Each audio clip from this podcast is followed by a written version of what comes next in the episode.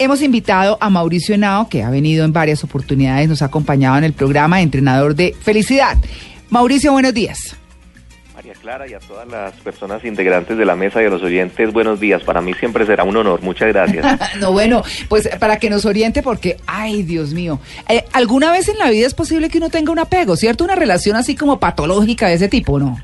Por supuesto, por supuesto, María Clara. Los apegos eh, tienen mucho que ver con las relaciones, pero no solo con ellas. Yo creo que apegos podemos sacar un listadito eh, bastante amplio porque somos apegados a lugares, eh, somos apegados a conceptos. A cosas. A cosas, a recuerdos, a paradigmas, a la profesión incluso, a veces somos muy apegados. Workaholic.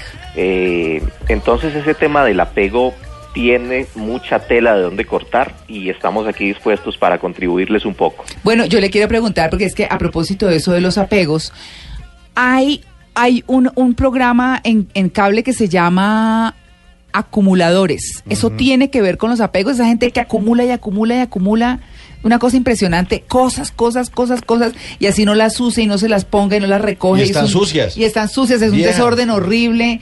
Eh, algún día vi una cosa muy impresionante de una señora que tenía todo en desorden y había tenido siempre muchos gatos y hasta las calaveras de los gatos. Uy, hola, no. No, sí.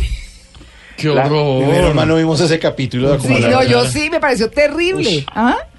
Ese es un apego evidente y esas personas que acumulan y acumulan, eh, pues tienen una característica, María Clara, y es pensar que de pronto algún día eso me sirve, o cómo voy a salir yo de esto, si me lo regaló fulanito de tal o fue en tal momento. Mm. Y detrás de eso se esconde un miedo, porque el apego, pues es como, digamos, el disfraz o la fachada de lo mm. que le está pasando a, la persona que tiene apegos. Sí. Pero en realidad lo que hay detrás de ese disfraz o detrás de esa máscara que se llama apego eh, es un miedo. Entonces, ¿qué miedo tiene una persona que acumula? Pues tiene un miedo a perder.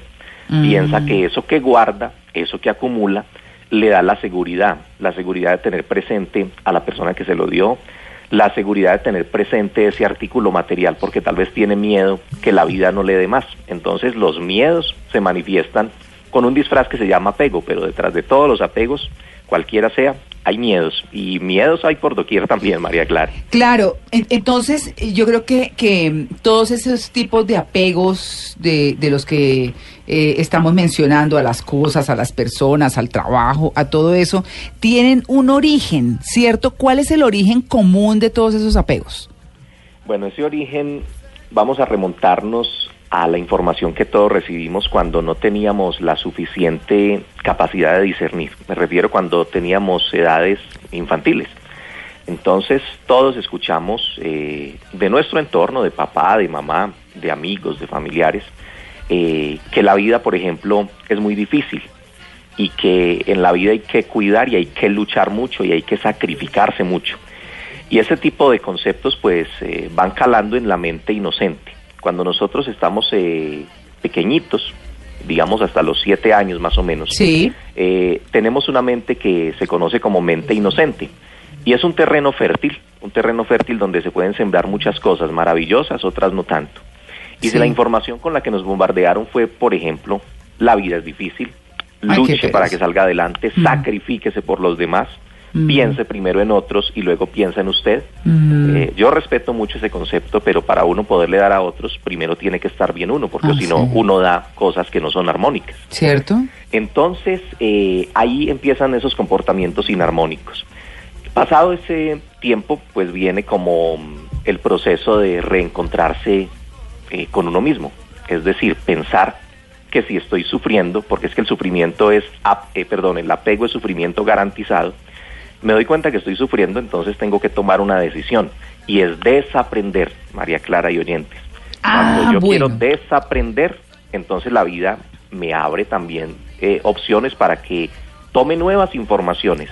Bueno, que son distintas a las que me dieron, ¿no? Claro, Mauricio, pero pero antes de hablar de desaprender, que me parece chévere como para el segundo bloque, eh, quiero preguntarle cuáles son los síntomas, ¿cierto? Si se puede llamar así. Sí, los síntomas, claro. En cada uno de los apegos que haya. Esos, eh, ¿Los coleccionistas también tienen apegos?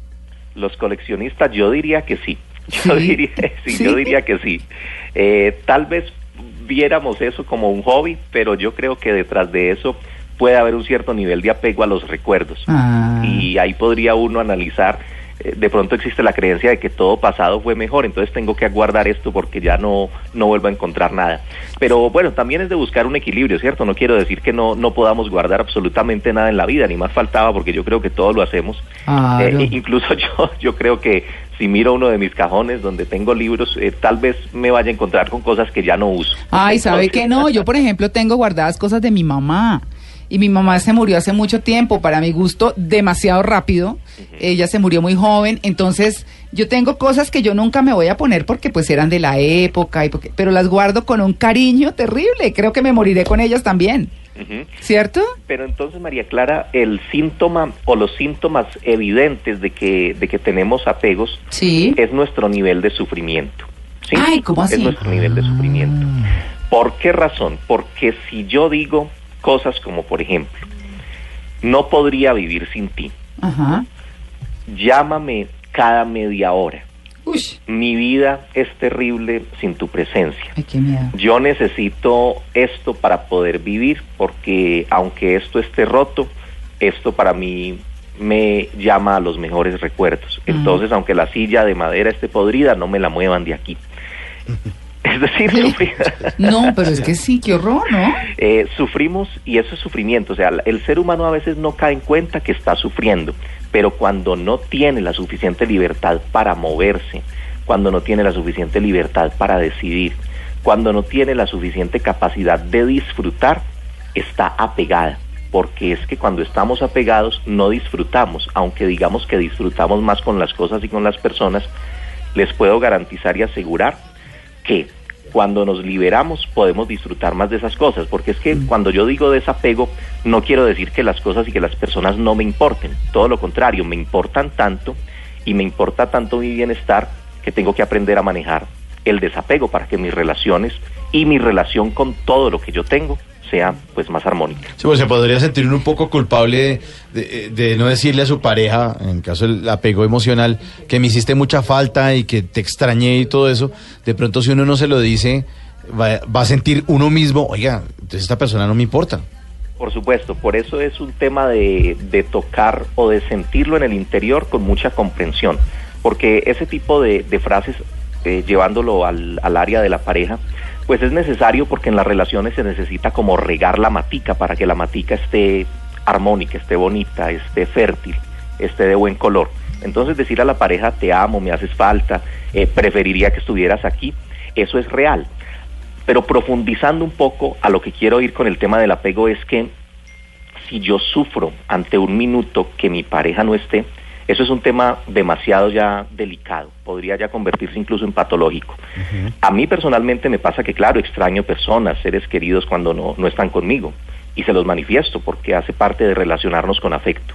Pero es ya mirar más el tema eh, de que realmente la persona esté cayendo en situaciones eh, de enfermarse, por ejemplo, de tener síntomas físicos, de manipular a los demás con esa ausencia que expresa y de decirle que la responsabilidad mía es suya. Eso ya es, es delicado, es, un poco distinto. Claro, eso me, está acordando de, de, un colega nuestro eh, con quien empecé, que me fue mi jefe de prácticas profesionales, que era Víctor Jiménez en RCN, Víctor J. Jiménez, mi negrito.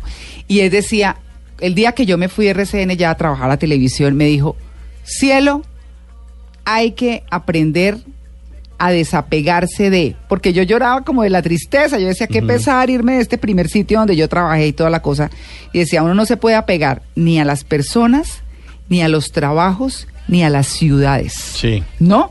Y que son tres cosas fundamentales, porque están en todo, ¿no? Son los entornos cercanos naturales. Pero bueno, estamos hablando hoy de los apegos, estamos en Blue Jeans de Blue Radio.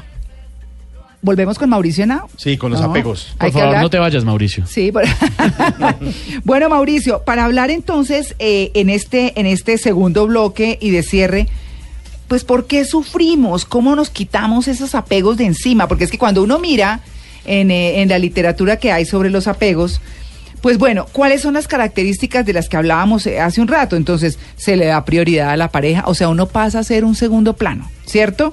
Eh, hay tendencia a la exclusividad en las relaciones, hay idealización de la pareja, hay sumisión. ¿Sabe que eso me parece difícil? Ese es, la, ese es el traje de oruga, ¿no? Sí, ser sumiso Sí. es como... Sí. Esa es la trama de la película de 50 sombras, que la Exacto. pelada tiene que ser sumisa con el tipo en todo sentido. El temor al abandono. Hay una cosa muy importante que es la presencia del síndrome de abstinencia. Hay gente que deja de comer por. Peleó y entonces no come, no duerme, no, no nada. Llora todo el tiempo. Bueno. eh, no, ¿en serio? sí. Claro. A mí me da la comedera. ¿Sí? Ah, bueno. Gente que no quiere comer. Dichoso no usted, quiere- mijito. No quiere salir, no quiere que le hablen, nada. nada. Sí, se pone, Nada. es una situación muy difícil. Mauricio, entonces, ¿cómo nos quitamos todo eso de encima? Es un lastre, ¿no? Totalmente, totalmente, María Clara. Primero, yo creo que tenemos que recordar y mantener muy presente que el apego es un mal negocio y a nadie le interesa meterse en un mal negocio porque se pierde. Si usted se metiera en un mal negocio donde le advierten o empieza a, a sentir, a darse cuenta que va a perder plata, que va a perder tranquilidad, no se mete en ese mal negocio. Y el apego es lo mismo, el mal negocio en el que se pierde energía, el mal apego en el que, perdón, el apego en el que se pierde paz interior, en el que se pierde la capacidad de ser libre, en el que se pierde la capacidad de relacionarse bien. En las relaciones de pareja, pues debe haber, por supuesto, exclusividad, debería ser, si se acuerda de esa manera, pues así ejecutarlo, que haya exclusividad. Pero exclusividad no quiere decir que yo dependa 100% de ti para aprender a vivir. Eso es un tema un poquito diferente. Claro. Entonces, ¿por qué sufrimos? Pues sufrimos por varias cosas, pero hay una fundamental y me encantaría que a esta le tomaran una foto. ¡Ay, buenísimo! Tomamos nota. Tomémosle nota más bien. Sí. Resulta que nosotros tenemos una característica mm, como seres humanos y es que somos, mejor dicho, expertos en añadirle asociaciones nefastas al dolor. Por eso sufrimos, porque le añadimos interpretaciones nefastas y muy negativas al dolor. Vamos a poner un ejemplo muy claro. Una persona tiene un síntoma físico. Ah, Vamos a decir que le está doliendo un brazo. Mm. Y entonces esa persona dice, me duele el brazo, qué dolor tan horrible, ¿qué hago? Bueno, va al médico, le mandan unas pastillas, se toma las pastillas, eh, mientras se hace el tratamiento le sigue doliendo.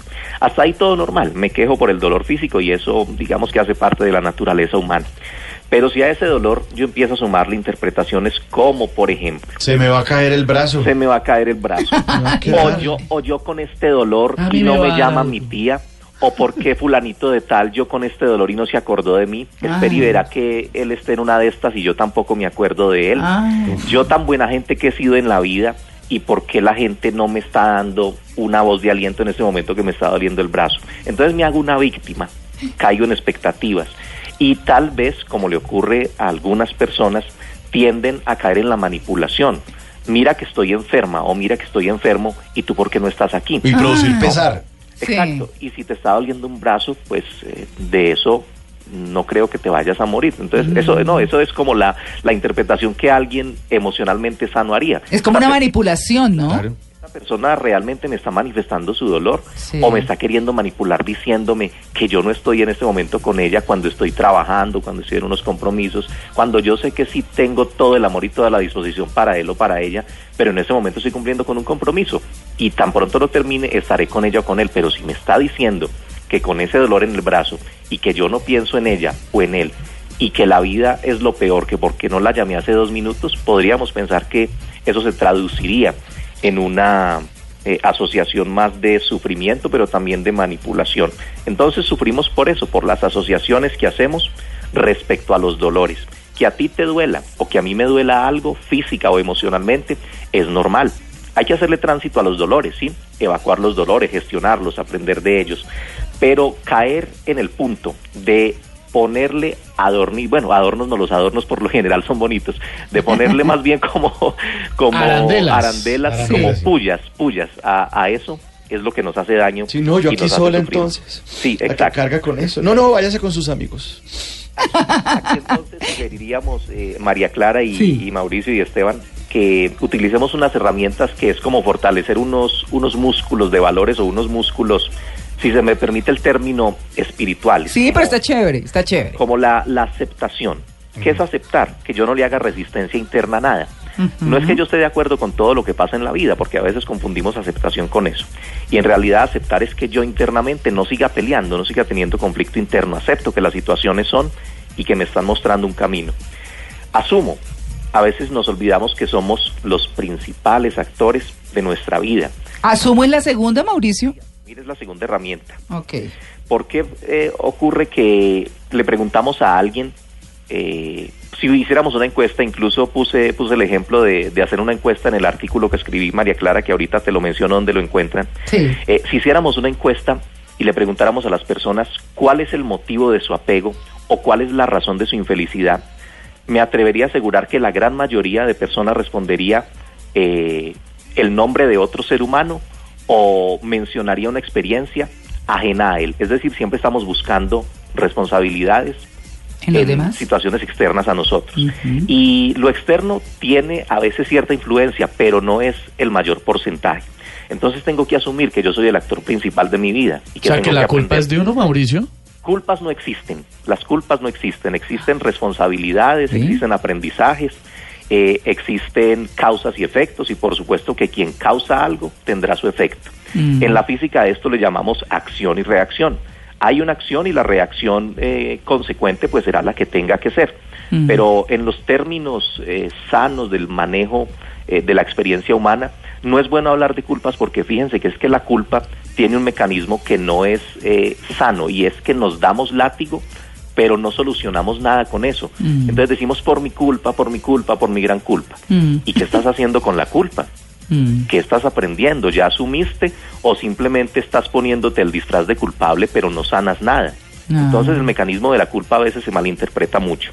Lo que existen son causas y efectos. Entonces íbamos, Mauricio, pero íbamos en aceptar y en asumo, ¿cierto? Asumo. Y la tercera herramienta es comprender. Comprender que es distinto a entender. Mm. A veces a los alumnos en una escuela o en una universidad les dicen, eh, entendió y todos mueven la cabeza para arriba y para abajo. ¿sí? Pero la pregunta que habría que hacerle a un ser humano, a todos los seres humanos, y autopreguntarnos es, yo ya comprendí, es decir, yo ya tomé conciencia. Eso es comprender, que yo tome conciencia de cómo estoy viviendo, si estoy teniendo apegos, si estoy sufriendo. Entonces, acepto, asumo y comprendo. Son tres herramientas que bien practicadas, bien interpretadas, nos van a ayudar, a, ayudar perdón, a trascender los apegos. Pero, pero Mauricio, eh, ahí como para, para cerrar ya, le quiero preguntar, digamos, si los apegos son equivalentes al dolor y a lo que hoy, hoy, que es un día de reflexión y por eso traemos estos temas los domingos que son emocionales y que tienen que ver con nuestra vida diaria, cotidiana, rutinaria.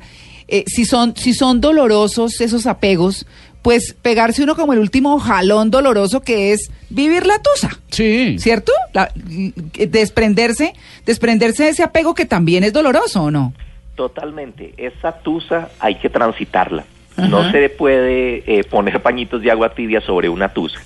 Ahí lo que tendríamos que pensar es... Vivir el duelo. Y si yo caí en esta tusa, mm. ¿qué estaba pensando yo de la vida y qué estaba pensando yo de una relación?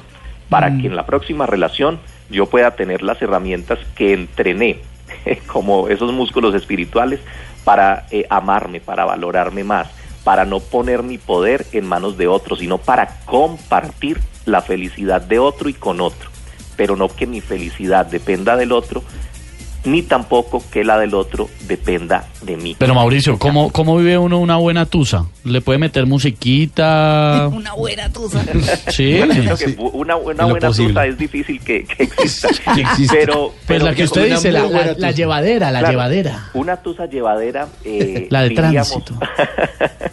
diríamos que tenemos que manejar una estrategia. Después de que nos desahoguemos, pataleemos, lloremos, eh, nos desahoguemos, empezar a buscar estrategias como por ejemplo renovar nuestro campo mental, mm. como por ejemplo realizar actividades que nos consientan un poco, como agradecerle a esa persona por más que nos haya comillas causado sufrimiento, agradecerle porque me permitió des que despertar un poco, a darme cuenta que yo estaba dependiendo.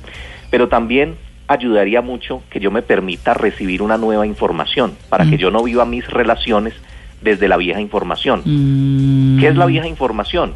Que yo pienso que depende de muchas personas ajenas a mí la felicidad. Y si yo quiero mejorar en mis relaciones, yo debo estar dispuesto a cuestionarme. Entonces tengo que cuestionarme sanamente, no darme látigo, pero cuestionarme sanamente.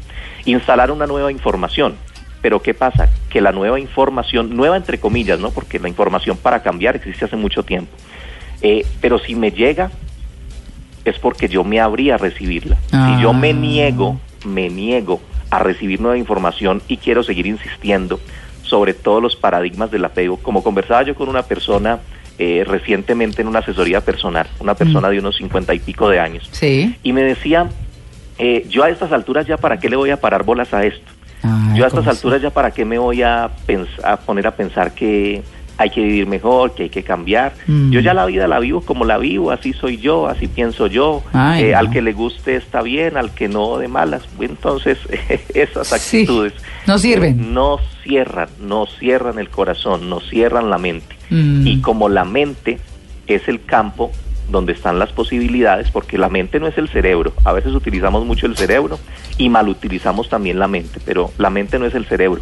Si nosotros estuviéramos dispuestos a cuestionarnos sanamente y abrirnos un poco, nos, eh, nos sintonizaríamos en la nube. Yo digo que la mente María Clara Sí. es como una nube, como lo que llamamos hoy la nube donde se guarda toda la información Ah, sí, señor. descargaríamos de esa nube la información que nos ayude a cambiar.